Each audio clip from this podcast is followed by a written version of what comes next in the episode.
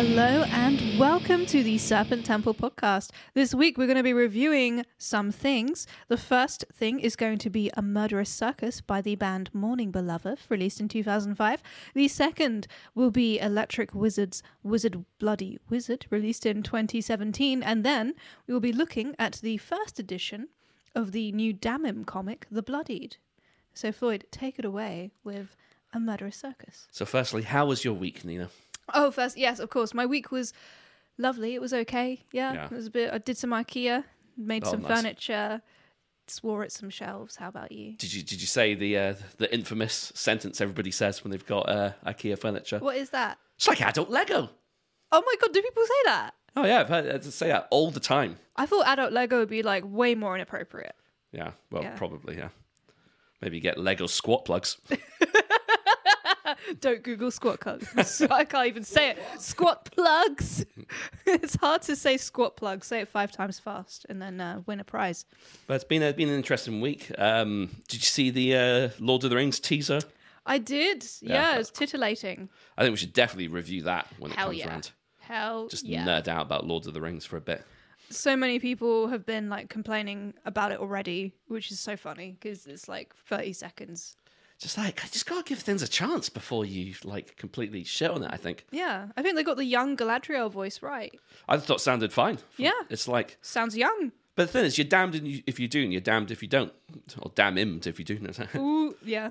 Because like, you could have had someone almost mimic her voice and then you'd be like, oh, well, that's just copying exactly. Kate Blanchett. Yeah. But then if it sounds different, they'll be like, oh, well, it's never going to be a patch on the original. It's like, what do people want?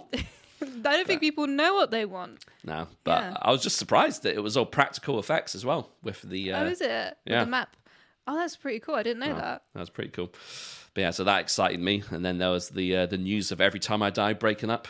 Oh my God, so much drama. That seems pretty... Because did you see the statement from the bassist? Yeah, so that changed everything. Yeah, so it's a bit... There's a lot of back and forth now. So it's like... You said, she said, yeah. It's funny because the guy was just like, I don't want this to turn into like a TMZ style thing, but this is my side of the story. So yeah, it's that seems a bit messy. It is a tad. It's not like the best way for them to break up. I never really actually properly listened to them, but I've always known they were a respected band. It's that thing. I had their first 2 albums, which were, I think, Last Night in Town, which I believe was their first album. They had a second album called Hot Damn. I thought they were quite good, but it's funny because before all this drama happened, I watched one of their live sets on the Hate 56 channel, and I didn't realize how fucking heavy they were live. Like, they put on a really good live show. Damn. And I was actually going to get back into them, but I just never got around to it because just so much shit been happening this year. Well, now you don't have to. Yeah, no, just, at least I don't have to worry about a new album. That's one less thing to do, which is very sad. Rest in peace, Every Time I Died.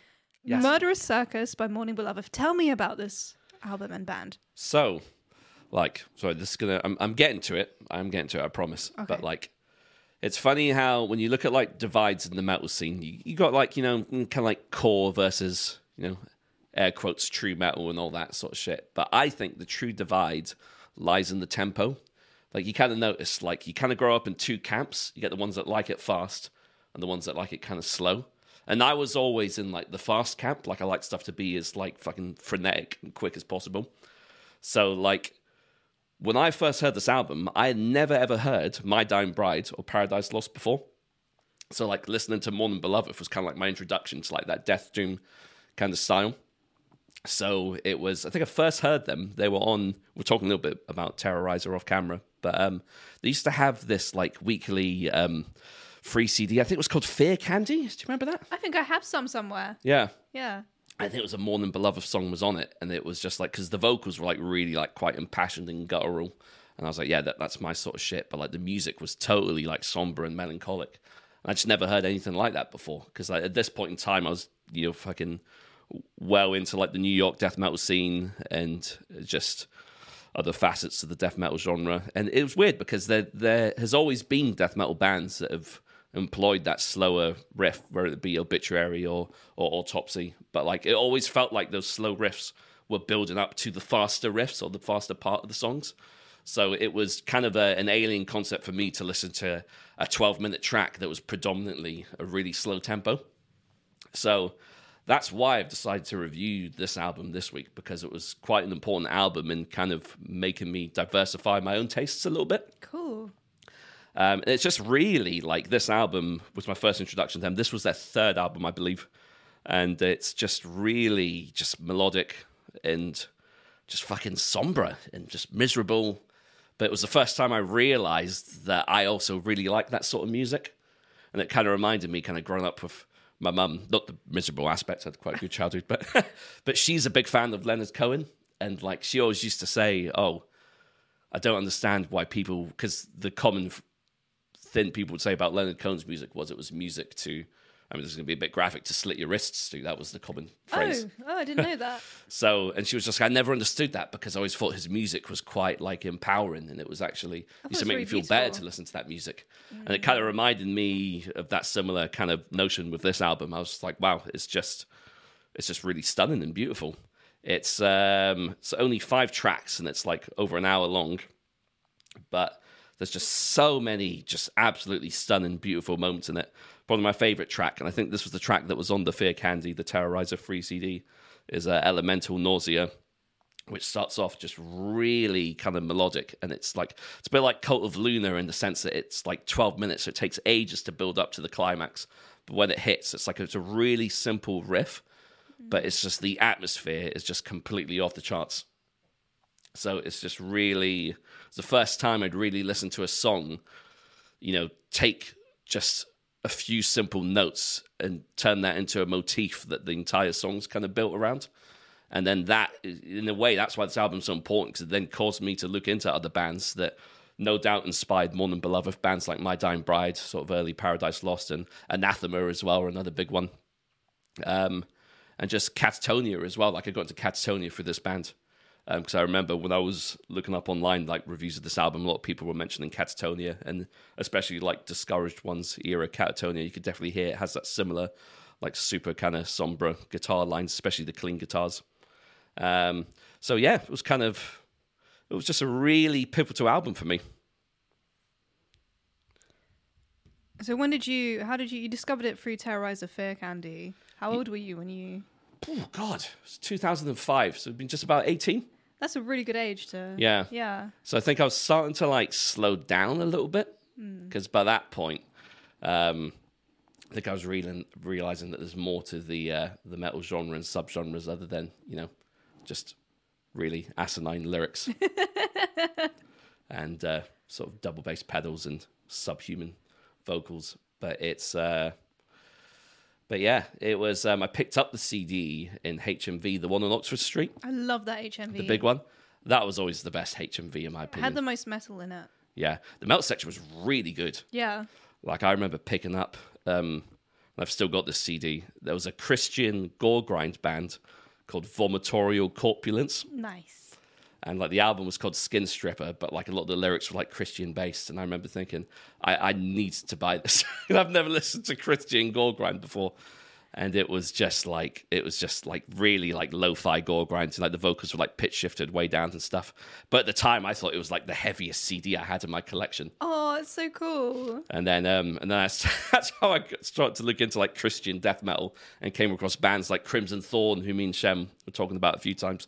Like a really good band as well, like some proper good riffs. And it's like, I think there's always that stigma around bands that have those Christian elements, because I think people always presume that those sort of bands are going to be thrown there in your face, which is not the case at all. It just can be, just so happens that some of the members happen to be Christian, or there might be some Christian elements in the music, but it's not like preachery at all. It's just like totally, you know, it's just one part of the lyrics. So it's, so I picked up this album and that HMV, because I used to do, every day after school, I used to do the same troll. So I'd start off in Berwick Street and hit like Sister Ray and go to all those record stores, the independent ones, and then cut up Berwick Street and then hit the main road of Oxford Street and then go to the Virgin that was on the corner, then the big HMV, and then work my way around to Tower Records, which used to be on the corner of Piccadilly Circus. That's so cool.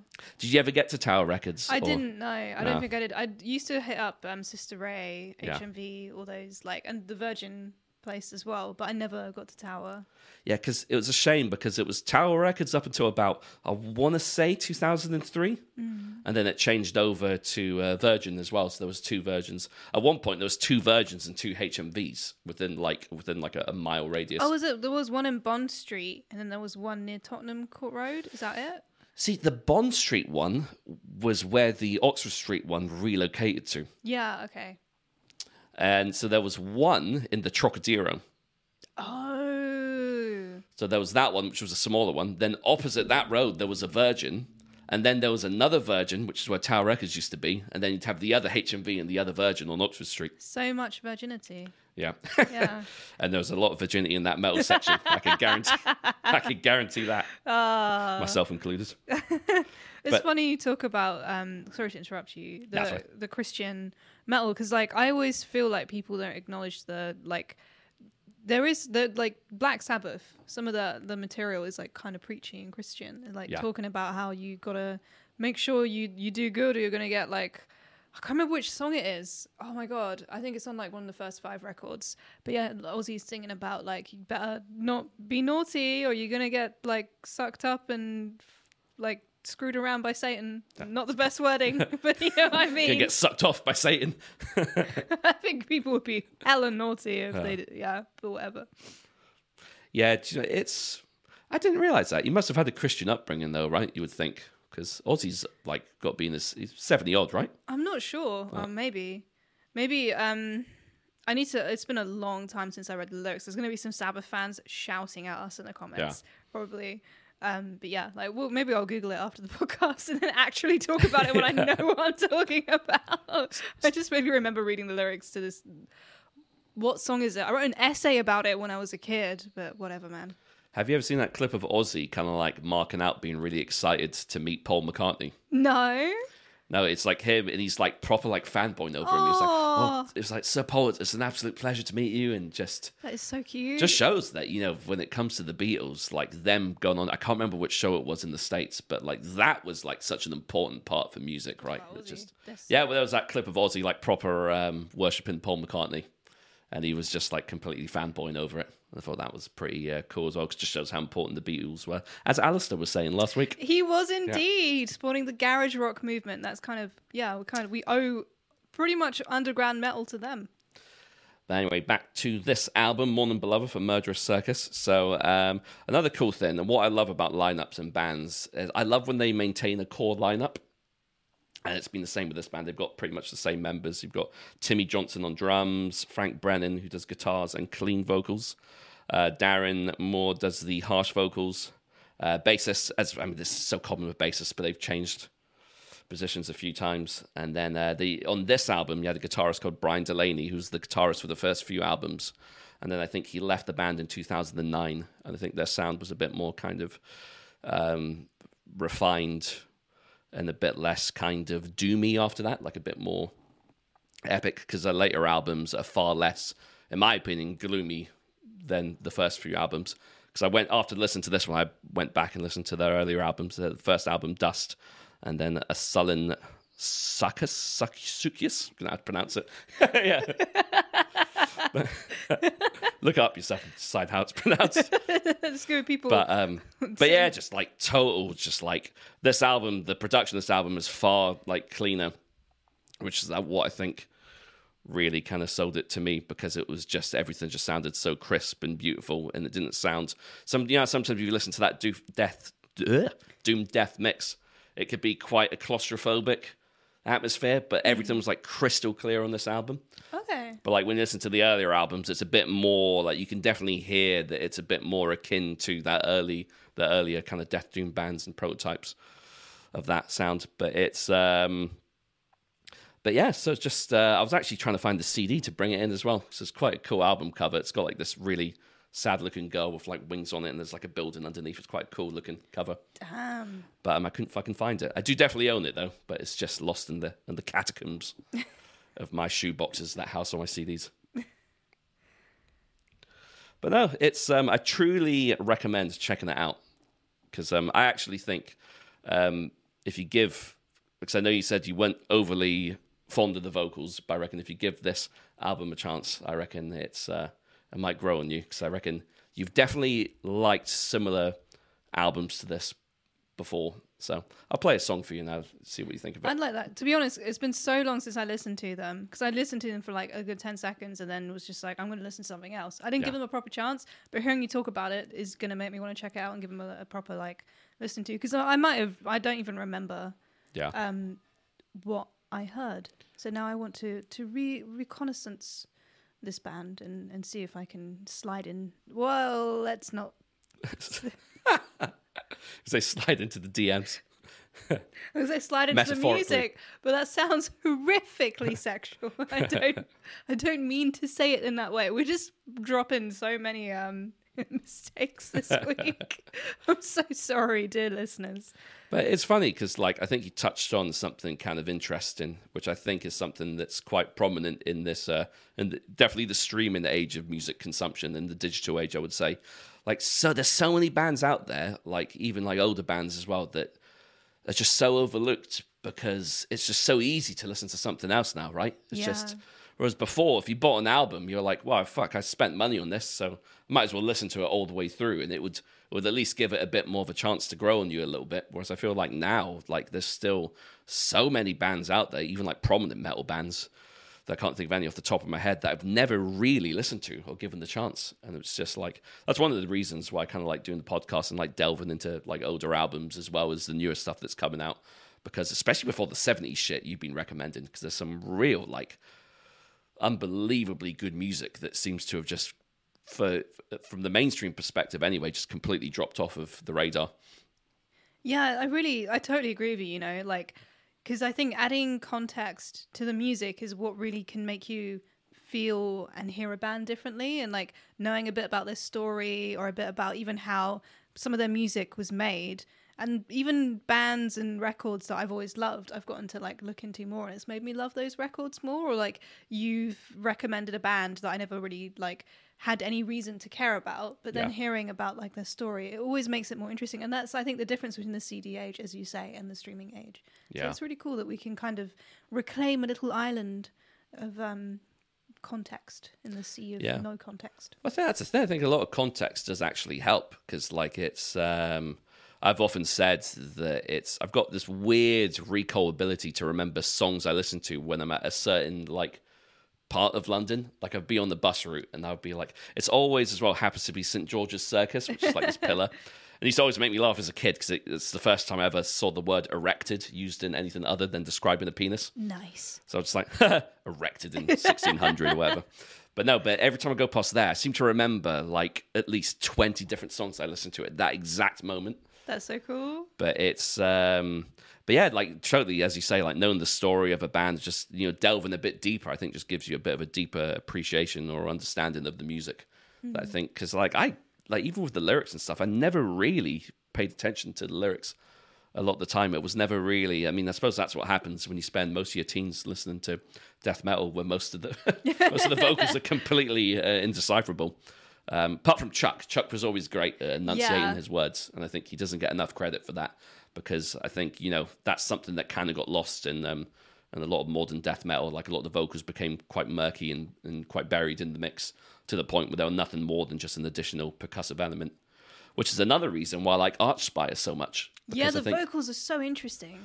Because it's just like, I mean, he's almost rapping it, and it's just, we were talking about this when we reviewed the album, but it's just like, I feel like he's made vocals an interesting element in tech death again. Yeah. Whereas before, that never was the case. It was always just something else. You could just tell with most bands, it's just like, fuck, we don't have any vocals. It's like, which one of you can grunt the best? Okay, you could just fucking... Just do some shit. And just make sure that it doesn't fucking ruin the music. Yeah. I'm not saying any bands in particular do that, but that's how it comes across at times. It does, totally. It's so right. Like Chuck's vocals, I feel like more high pitched, and that's why like the way he enunciates, it comes across so well, and it's really easy to just understand what he's saying. Whereas Archspire, it's like even more impressive to me because he's got such a low, deep but really rounded, resonant voice, and he's using that in like that percussive way while also like messing around with the enunciation. That's like I love both of those vocals a lot. Yeah, Chuck was so good. He sounded more human as well. That's the thing with Chuck. He did sound like his screams were more kind of like agonized, and whereas I think they became a bit too cartoonish as kind of death metal progressed. Yeah. And speaking of vocals, like I do really love the vocals on this album. Like they've got two vocalists, so like the clean, the harsh vocals are quite high in the mix, but they're like kind of like super guttural and bassy, but they're really like impassioned.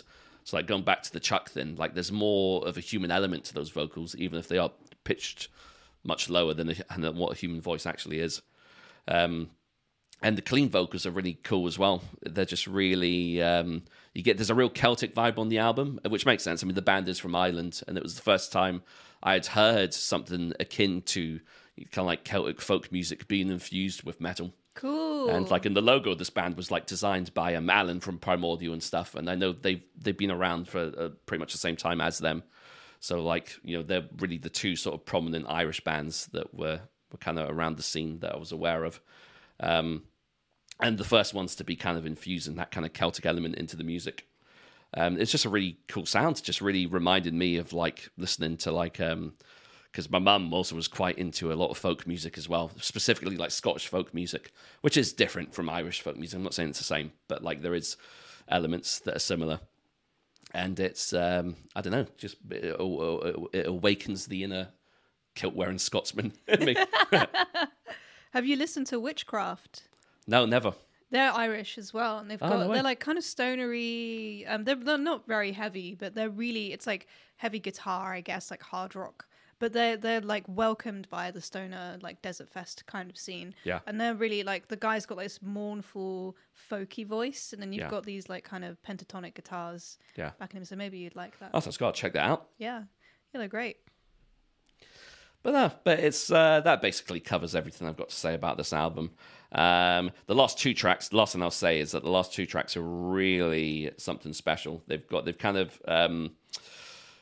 of taken one long track and split it into two. So you've got the first part, which is called Nothing, the March of Death, and then the last part is called Yet Everything. And it's like between it, both of those tracks together are probably close to about 35 minutes. Cool. But it's when you listen to both of them together, that's just like, it's like a super, super long build. And like the last track, it's probably one of the faster tracks on the album. And it has an almost like really like triumphant kind of melodeathy style riff towards the end. So it's just, they could just tell they've taken a lot of time in thinking about the transitions and the riffs and just the overall atmosphere of the album. Like it is a really, really fucking beautiful album. But it's nothing more I could say about it other than that. Amazing. Shall we move on to Wizard Bloody Wizard then? Let's. So it is the 9th studio album by the British band Electric Wizard, surprisingly. It was released in 2017. And this album is like not the album that anyone would expect you to pick if you're going to be reviewing Electric Wizard. Yeah. But I think it's criminally underrated. It was literally... So the thing is with Wizard, they've released two like genre-defining albums. Yeah. With, you know, Dope Throne and literally forgotten the name of the other one.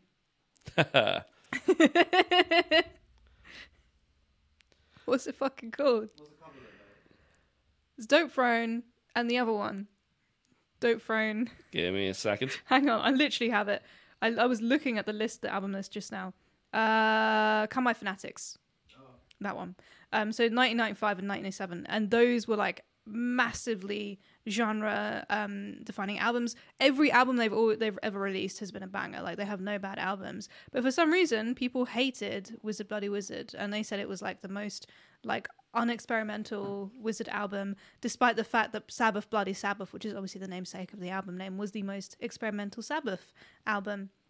But I think honestly it doesn't really matter that it's not super experimental. I would argue personally, this is what I wish to put forth today as my case, is that this is actually one of the catchiest, easiest to listen to Wizard albums, and that's a good thing, because I think it's a lot of pressure to put on a band to be like, you've defined a whole genre.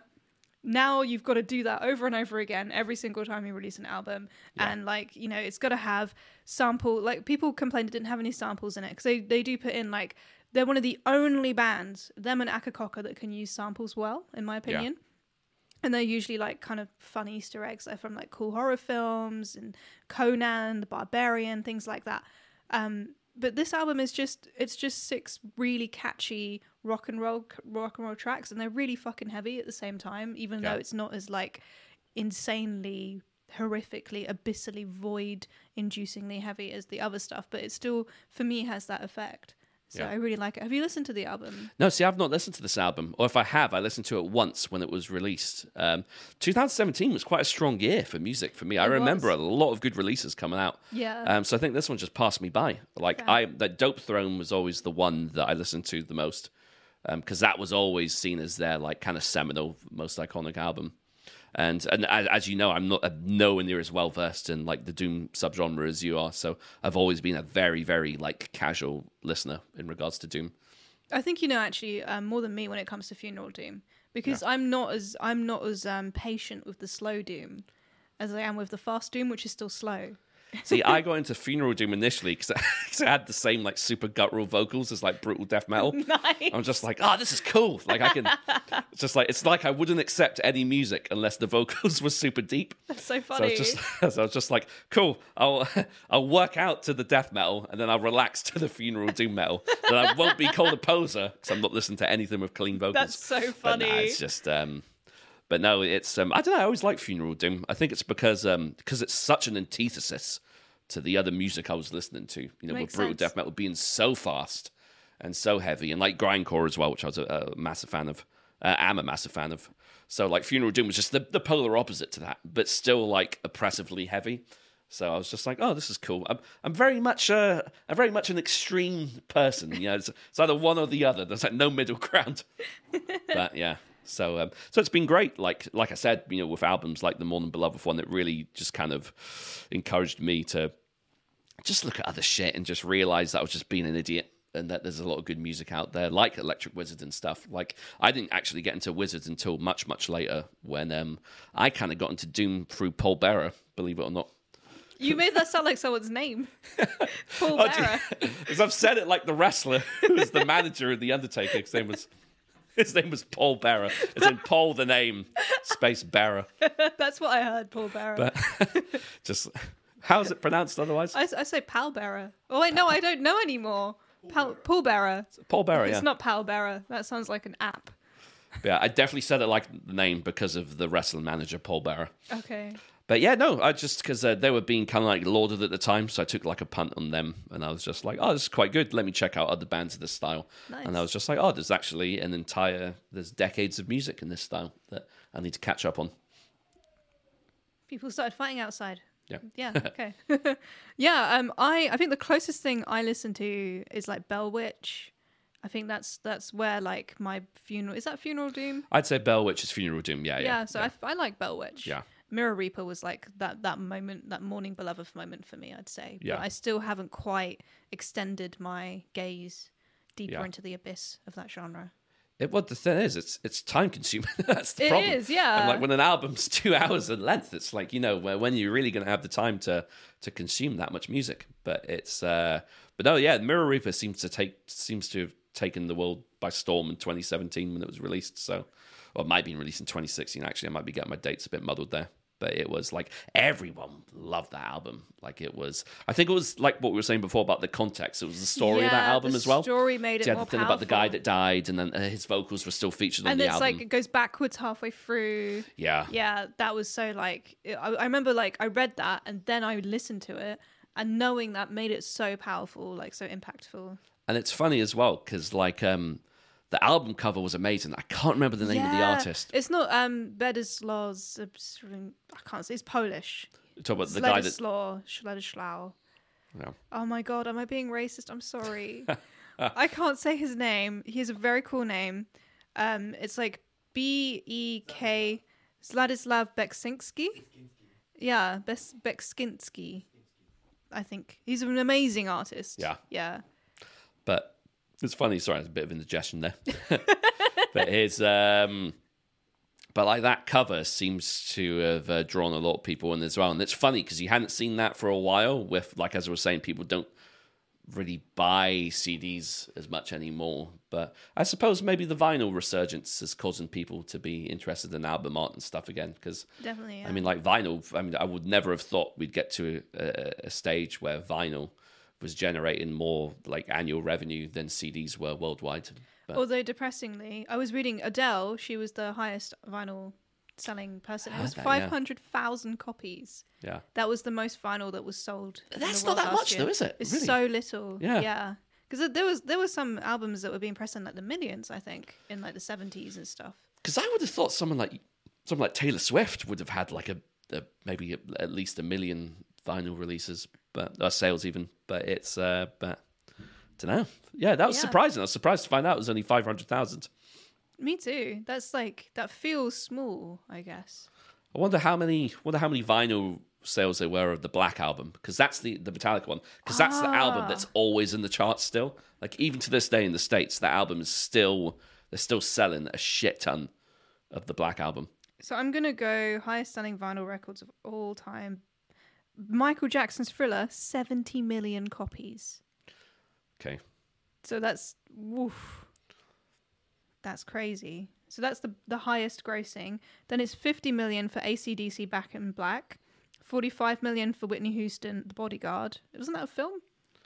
Yeah. Oh. Just, sorry. Yeah, I would just say I would think it was the album of the, because that's where that song came from, the big one. Well? She was in it, yeah. Oh, I thought it was about Britney Spears, but there you go. It shows how much I know about music. And then fourth is Meatloaf, Bad Out of Hell. Rest in peace, Meatloaf. Yeah, 44 million.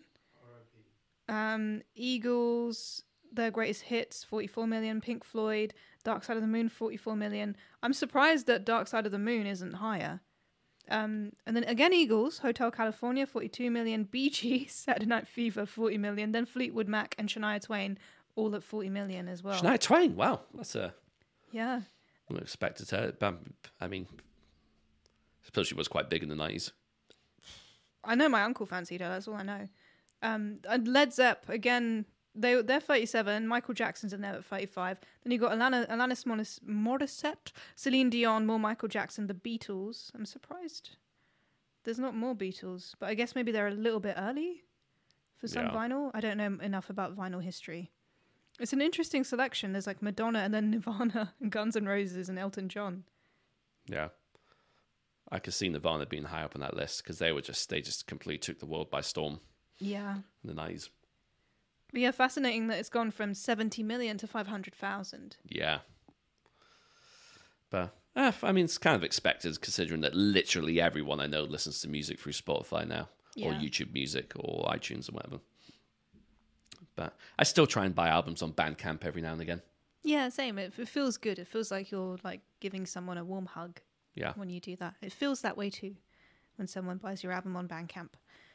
But yeah, Wizard Bloody Wizard. Another reason I love this album is that the band just kind of did everything themselves in terms of the recording and the production. So Joz Oborn and Liz Buckingham, who are kind of like the brains of Electric Wizard since the original lineup is now, Justin is the only remaining member. So they kind of recorded it over the space of a year in Saturn 9 Recording Studios, which is their own thing. And pretty much it's all kind of like analog, basically. And I was reading about how they were doing it, and it sounds so stressful because they were using loads of gear that kept like not working and then mysteriously working again several weeks later. And they had to put the album on hold for 6 months while they got their 16-track Tascam to start working again because they were trying to fix it. And it, like, who knows how to fix those things now? Yeah. So it's fascinating that they did that. But the actual tone of like the guitars, all the like sound is really, to me, it's like juicy. There's like a frequency that Wizard hit that just sounds like manna to my ears. Like I love listening to it. It's just delicious. And not every band can do that. It's like very rare. I think everyone's got their own like special sweet spot when it comes to like how music sits in a mix. Yeah. And this album is like, it sounds kind of different to a lot of albums, including amidst like the Wizard discography, but it's kind of crisp but dirty at the same time. Yeah. It's like clear but disgusting in a good way. You kind of want that balance, and that's like the perfect balance, really. Yeah, and you can kind of tell that they've like, I think I remember reading him say that he tried to have like the shortest space possible between like them playing the music and it going onto the tape. So there's not a huge amount of, I think, like manipulation. But at the same time, you definitely have this like violent purity on like the actual sound of the music. And I think Liz Buckingham doesn't get as much like kudos that she deserves as well, because she actually took the picture for the album cover, which is this kind of like midriff with Wizard Bloody Wizard drawn on it in blood, and it's like the Denon advert kind of, in a kind of cool satanic way. Yeah, so I remember the album cover. That's like the only thing I remembered about it, but it's I'll definitely give it a listen. It's really fun. It's actually the perfect record to put on if you're going on a summer road trip and like the sky is blue and the sun's shining and you've got this like horrifyingly big dirty rock and roll riff kind of washing over you. And they did a music video, I think for See You in Hell, the first track on the album, which is the riff on that, the intro is so good. It was like the first thing I heard off the album, and I was like not expecting it to be incredible, because like Black Mass, Time to Die, they were great albums, but they weren't as like out there compared to like their earlier stuff for me, until this album came out, and it made me love those albums more. So it actually changed my view on Wizard a lot. And yeah, I just remember hearing the intro to that riff, which is just like really slow, kind of ominous guitar. And I hate music videos most of the time, which is just a band playing their instruments and standing on a stage, but they managed to do it in a way that was like genuinely cool. So it looks like a 70s Top of the Pops performance, but they're wearing like capes, and it's like all like just the colours are all Kubricky, and it's wonderful. I think the fact that they're so into film really reflects well in the music and the way that they curate everything, and they name, there's like so many references to literature and film and music that I love, that isn't just like Lovecraft and stuff. Like there's some obscure like French pornography references from like the 60s and things, and some of their things, and yeah, like stuff that I don't think they always necessarily realize. I remember I interviewed them many years ago, and I was talking to them about Venus in Furs, which is I think on the Black Mass album, and I was like, oh, so is this a Leopold von Sarcher Masoch reference? Because he wrote, the word masochism comes from that author who wrote a story about a man falling in love with a statue. Okay. And worshipping the statue, which is Venus in Furs, and he dresses it in furs, and that's his Venus. And I was like, oh, so is this what you guys were talking about? And they had no idea what I was talking about. And everyone was like, what the fuck are you talking about? It's so funny. So it must be someone else inspired by that who then inspired them. And it's cool to like kind of see the webs of interaction between like literature and music and film. Yeah. It's that just reminded me of just every time I see somebody wearing something that I think is a wrestling reference or T-shirt, and I got to then fucking like go into one about, and it's totally something unrelated, and just look at me like I'm literally have lost my marbles. Like, what the hell are you on about? That is so funny. I do that all the time. Yeah. I'll definitely give this record a chance. I'll give it a spin. The spin. Shems messaged me being like, Venus in Furs Velvet Underground have a song called Venus in Furs. I know this, dear Shem, because I talked to them about this too. The Venus in Furs Velvet Underground song is inspired by the text, and my favorite cover of all time is CUC and the Banshees covering the Velvet Underground playing Venus in Furs. Oh, cool! It's a really, really cool cover. Yeah. Yeah. Oh, it's what was my favorite cover of all time? Tell you what, not sure about favorite cover, but one that I didn't realize was a cover was I Fought the Law. Is it? By the Clash? Yeah, it's a cover. I can't remember who sang the original, but I know Dead Kennedys have done it, but I don't think they were the originals. No, they would have been way before that, but I can't remember. Something like the Hollies, one of those early bands. I don't know. It was. It's a good song. It's catchy. No, it's a great song. Yeah, sick. So, would you say this Wizard album ranks quite highly in the? I don't know if I rank it highly in terms of like musical virtuosity or like incredible composition. I think it's a really solid album, and I think it's a great album because I play this album the most of their discography. This is the album I always end up playing first when I want to listen to Wizard, because there's so many bangers like Necromania, See You in Hell. I don't know if I rate it. Like, it was rated low, and I don't rate it low. I think this is a solid like 7.5 out of 10, but it's the right 7.5. Yeah. But it's like the point you were making at the beginning about how, like, you know, I feel like there is a lot of pressure on bands to constantly be pushing the envelope a lot of times. And it's like, you look at a band, like, say, I mean, you take the most obvious ones, whether it be AC/DC and Motorhead, bands that, you know, practically wrote pretty much the same album each time. Then, you know, that's kind of what they're known for. But I feel like it's There's not many bands out there that could be going for the length of time like a band like Wizard has and still produce things of such a high quality. Yeah. Like, even if people don't necessarily think it's their best album, it's just like, I still think fans should be grateful that bands are still going and still producing music that is enjoyable. Like, you know, not every band is like Carcass. I mean, Carcass are an anomaly in my opinion. Because, yeah, I agree. You know, like they had such a lengthy period of not being a band and come back and releasing now 2 excellent albums since they've been reformed. But like, you know, that doesn't happen very often.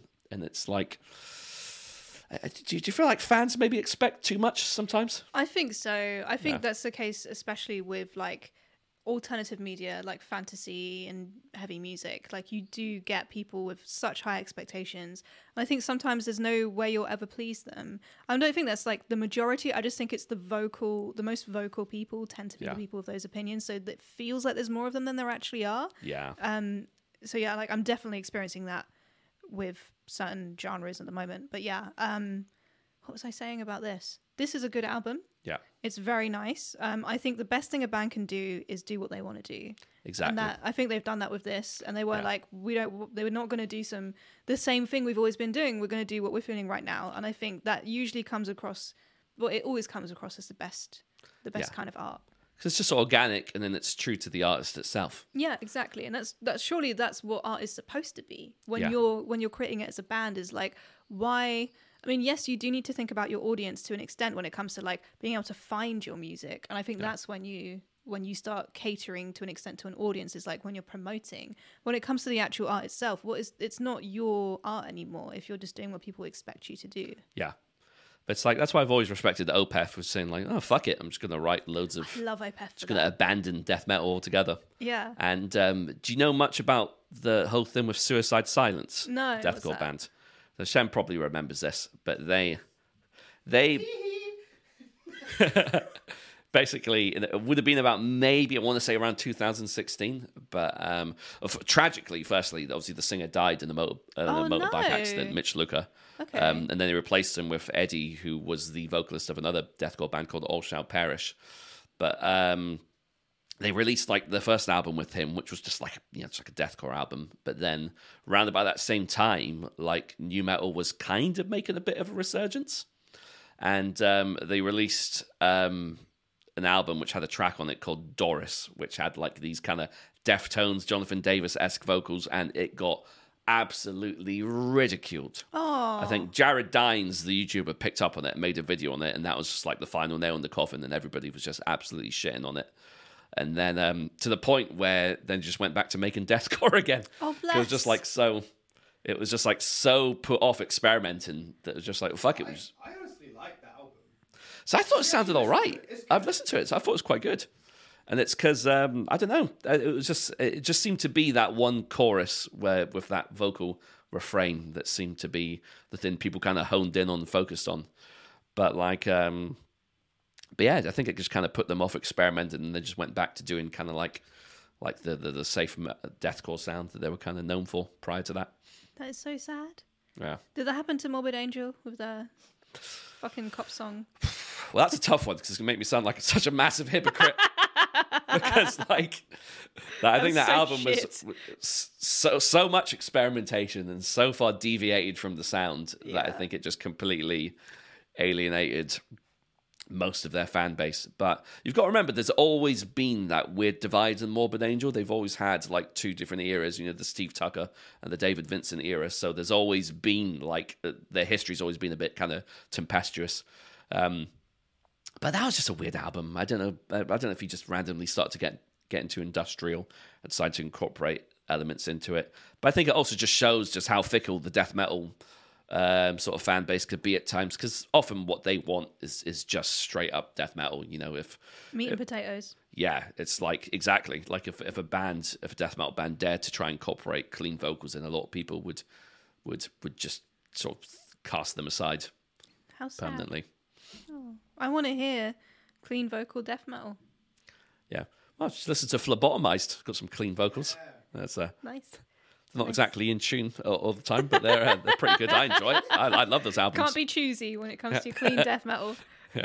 Should we move on to some bloody good death metal? Yes. Which is the new Damim comic, The Bloodied, which we realised Damim is the Hebrew Arabic word meaning bloodshed, and the band's previous name, Dam, means blood. Thank you, Metal Archives. So The Bloodied is an apt name for the first issue of their comic. Oh, that's quite cool. I had a quick read through it. It's quite... It's a nice, fun little read there. A lot of references to things in and around the London metal scene. Yeah, I love that. It's full of Easter eggs. Yeah. And it's... I actually need to give their latest album a bit of a spin, because I was talking about Damn... first time I came across them was, once again, I think it was through the Fear Candy thing and Terrorizer. Nice. It was one of the songs from the Darwinian Paradox album. And I bought that album because I always remember the cover, with just black with the heart on it. And then, and obviously they had a massive kind of hiatus, and their album in 2019, A Fine Game of Nil, was their first album in 12 years. So, damn. So I need to jump back on it. That is interesting. I discovered them only like a few years ago, like when they, before, after they were Damn and became Damim. It's just blisteringly good death metal. Yeah. Is how I would describe them.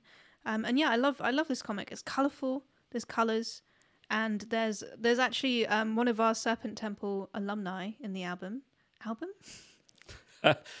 In the comic. I'm so bad. I'm completely failing today. Today's a 0 out of 10 review for Nina.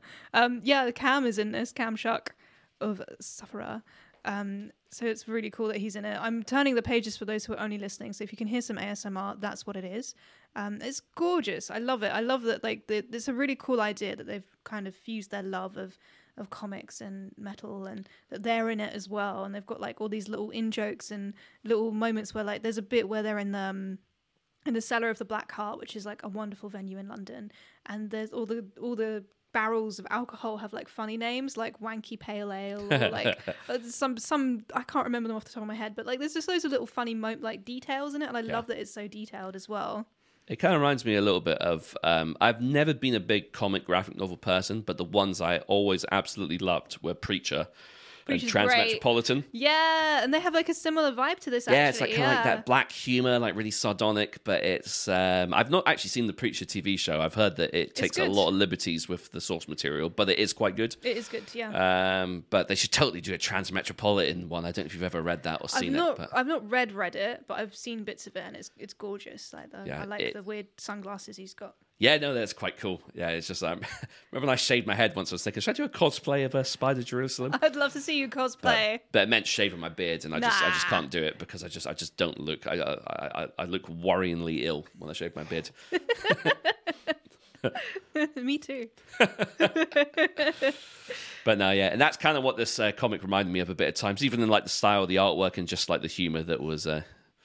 Put into it. But no, it's a cool idea, and I think sometimes bands do need to think a bit outside the box to kind of stand out in today's scene, because, you know, the problem is in this digital age, France, that's such a boomer this episode. It's not about that in the good old days, but it's like there's just the scene is just absolutely inundated with so many artists and bands. Like, look at how many new releases are being brought out in the week. I mean, even official releases on labels alone, there's a lot, but like independent albums and stuff, it's an overwhelming amount of music. Like, you just go into Metal Archives, for example, you know, the foundation of all my metal knowledge, and just look at their new releases, and there's like fucking like it's about like 20 bands a day. Nice.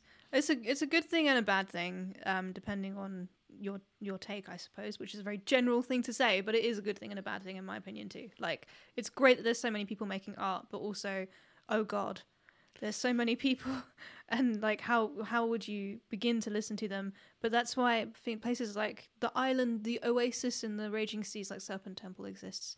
Yes. Because we will occasionally mention some bands that are good. Yes. Yeah. Maybe some coming up in the not too distant future. That's true. There's some really exciting releases this year as well. Yeah. But I was going to say, I've actually, sorry to interrupt so rudely. We kind of both spoke at the same time, so it's not interrupting. I think it's just a temporal distortion. I've actually got a list of some recent releases that I'm looking forward to this year. He's got a list. Oh, one that's just dropped, actually, which I've been meaning to listen to, which I may suggest reviewing at some point, is the 40 Watt Sun album dropped this week just passed. Nice. It's meant to be quite good. I've not actually delved too much into 40 Watt Sun. I think I've listened to one of their albums. I was a big fan of Warning, though. Yeah, Warning are great. Yeah. That's probably why I didn't listen to 40 Watt Sun, but now they're no longer around.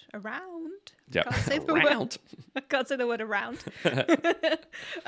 Now is a great time to get into them, yeah. Well, apparently it's more melodic and slightly more upbeat than Warning. More upbeat? Oh. Yeah. Not too much more upbeat. I think you get more miserable. Yeah. Yeah. One of the saddest bands I've ever listened to. Yeah. And you've seen them live as well. I've said the story before, but like the whole front two rows were just bawling their eyes out. It was yeah, we were at their last show and it was so oh my gosh. Yeah. Desert Fest? Desert Fest, yeah. What else have we got? Got my new Meshuggah album this year. Hell yeah. Be looking forward to that. New Dying Fetus. New Botch. There's a new Korn. Nice. George Corpse Grinder Fisher is releasing his solo album this year. Oh, and so is Matt Pike. Oh yeah, Matt Pike as well. Yeah, so it's the year for solo albums. Mm. Funny enough, Corpse Grinder released an album as a project with the guitarist from Killswitch Engage. No way. And I've been always been meaning to listen to it because I've no idea what it sounds like. But me neither. So I'll give that a listen at some point. New Venom Prism album at some point. Nice. This is a band I actually quite like that I don't think we've ever talked about. Amorphis are dropping a new album. Never really properly listened to them. I really like Amorphis, actually. Cool. They've got quite a lot of like pop sensibilities in the music, especially in the latter era Amorphis. Like, it's quite poppy, but in a good way. Like, it's not cheesy or too like power metal-y, but it's quite catchy. And pop is okay. I like pop. They've got some great melodies. Yeah. And an interesting fact, Amorphis were the first bands to ever be added to the Metal Archives. Wow, that's so cool. I think I remember reading that once on their Encyclopedia Metallum. Once again, the foundation of all my metal knowledge. Who else have I got that I'm looking forward to? Author and Punisher have got a new album. Nice. Have you ever seen their stuff before? That's the dude with the you can, everyone who's listening, please imagine I'm doing a weird hand movement right now, sawing it's Piano Man. With the GCSE BTEC design, design technology equipment that uses to make horrifying industrial soundscapes. Very cool. Napalm Death are dropping an EP this year. Nice. New Cult of Luna album. Ooh. So that should be good. Big fan of Cult of Luna. Yes. New Zealand Order this year. I cannot wait for that. Also looking forward to that one. A big one for me. I think Sham would be on board with this one. New Immolation album this year at some point. Really like Immolation. This is a really good tech death band that doesn't get enough recognition because they're called Embryonic Devourment. So it's one of those bands that you just presume are going to be one of those slam brutal death metal bands, but they actually do some really interesting shit. Their last few albums have been really like some really top-notch musicianship.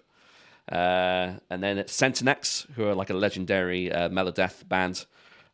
We look forward to that album, and then Destruction as well, who are also releasing a new album, sort of legendary German thrash band. So that is what I'm looking forward to this year.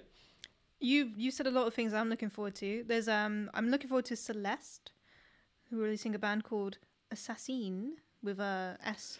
They've done that with all their albums. They had the little S in parentheses at the end, right? What's that all about? I'm not sure. I don't know. I need to, yeah. And then there's Earthless, Night Parade of 100 Demons. That's a pretty cool name. I'm looking forward to that. Looking forward to the Matt Pike thing, as I mentioned.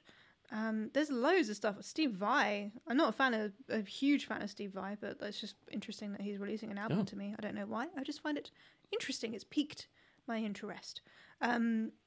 There's just so many. There's a lot of stuff coming out. And oh my God, why is there someone called Jizzy Pearl? Jizzy Pearl. Jizzy Pearl. What a name. Good Lord. I can already hear his music. It's Trouble releasing an album. Nice. It's a re-release. I was going to say, well, it's going to be an interesting album. Oh my God, Annihilator. I forgot the Annihilator thing. I used to listen to them back in the day. Yeah, I like Annihilator. They're quite good. That one's done Alison in Hell, right? I think so. Alison in Hell. There's some funny songs in it. Yeah. Yeah, nice. Oh my God, Hammerfall. Do you remember them? They had that song, Hammerfall, by Hammerfall. On the album Hammerfall? Indeed. Released by Hammerfall. No, I'm not joking. It's just like, it's the most catchy song I've ever heard, I think. They're like proper power metal in it. Yeah. Nice. Yeah. I don't know a huge amount of, well, Mesa, I do want to shout. They're amazing.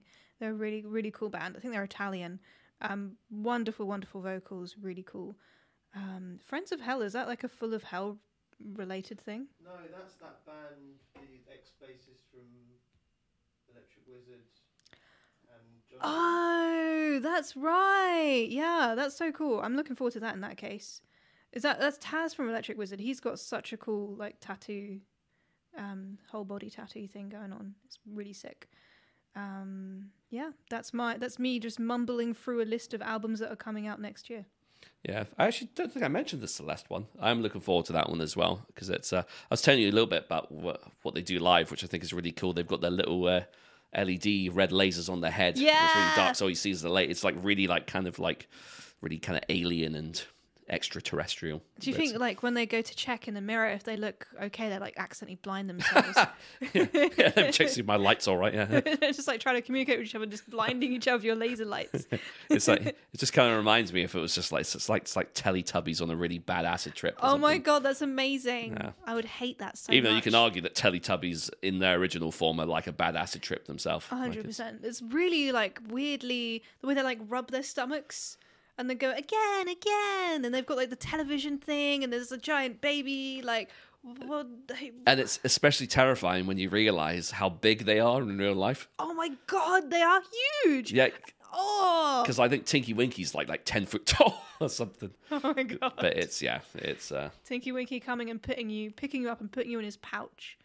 Oh and, god. Like, forcing you down into the abyss of his strange marsupial form while like his television stomach plays some strange film.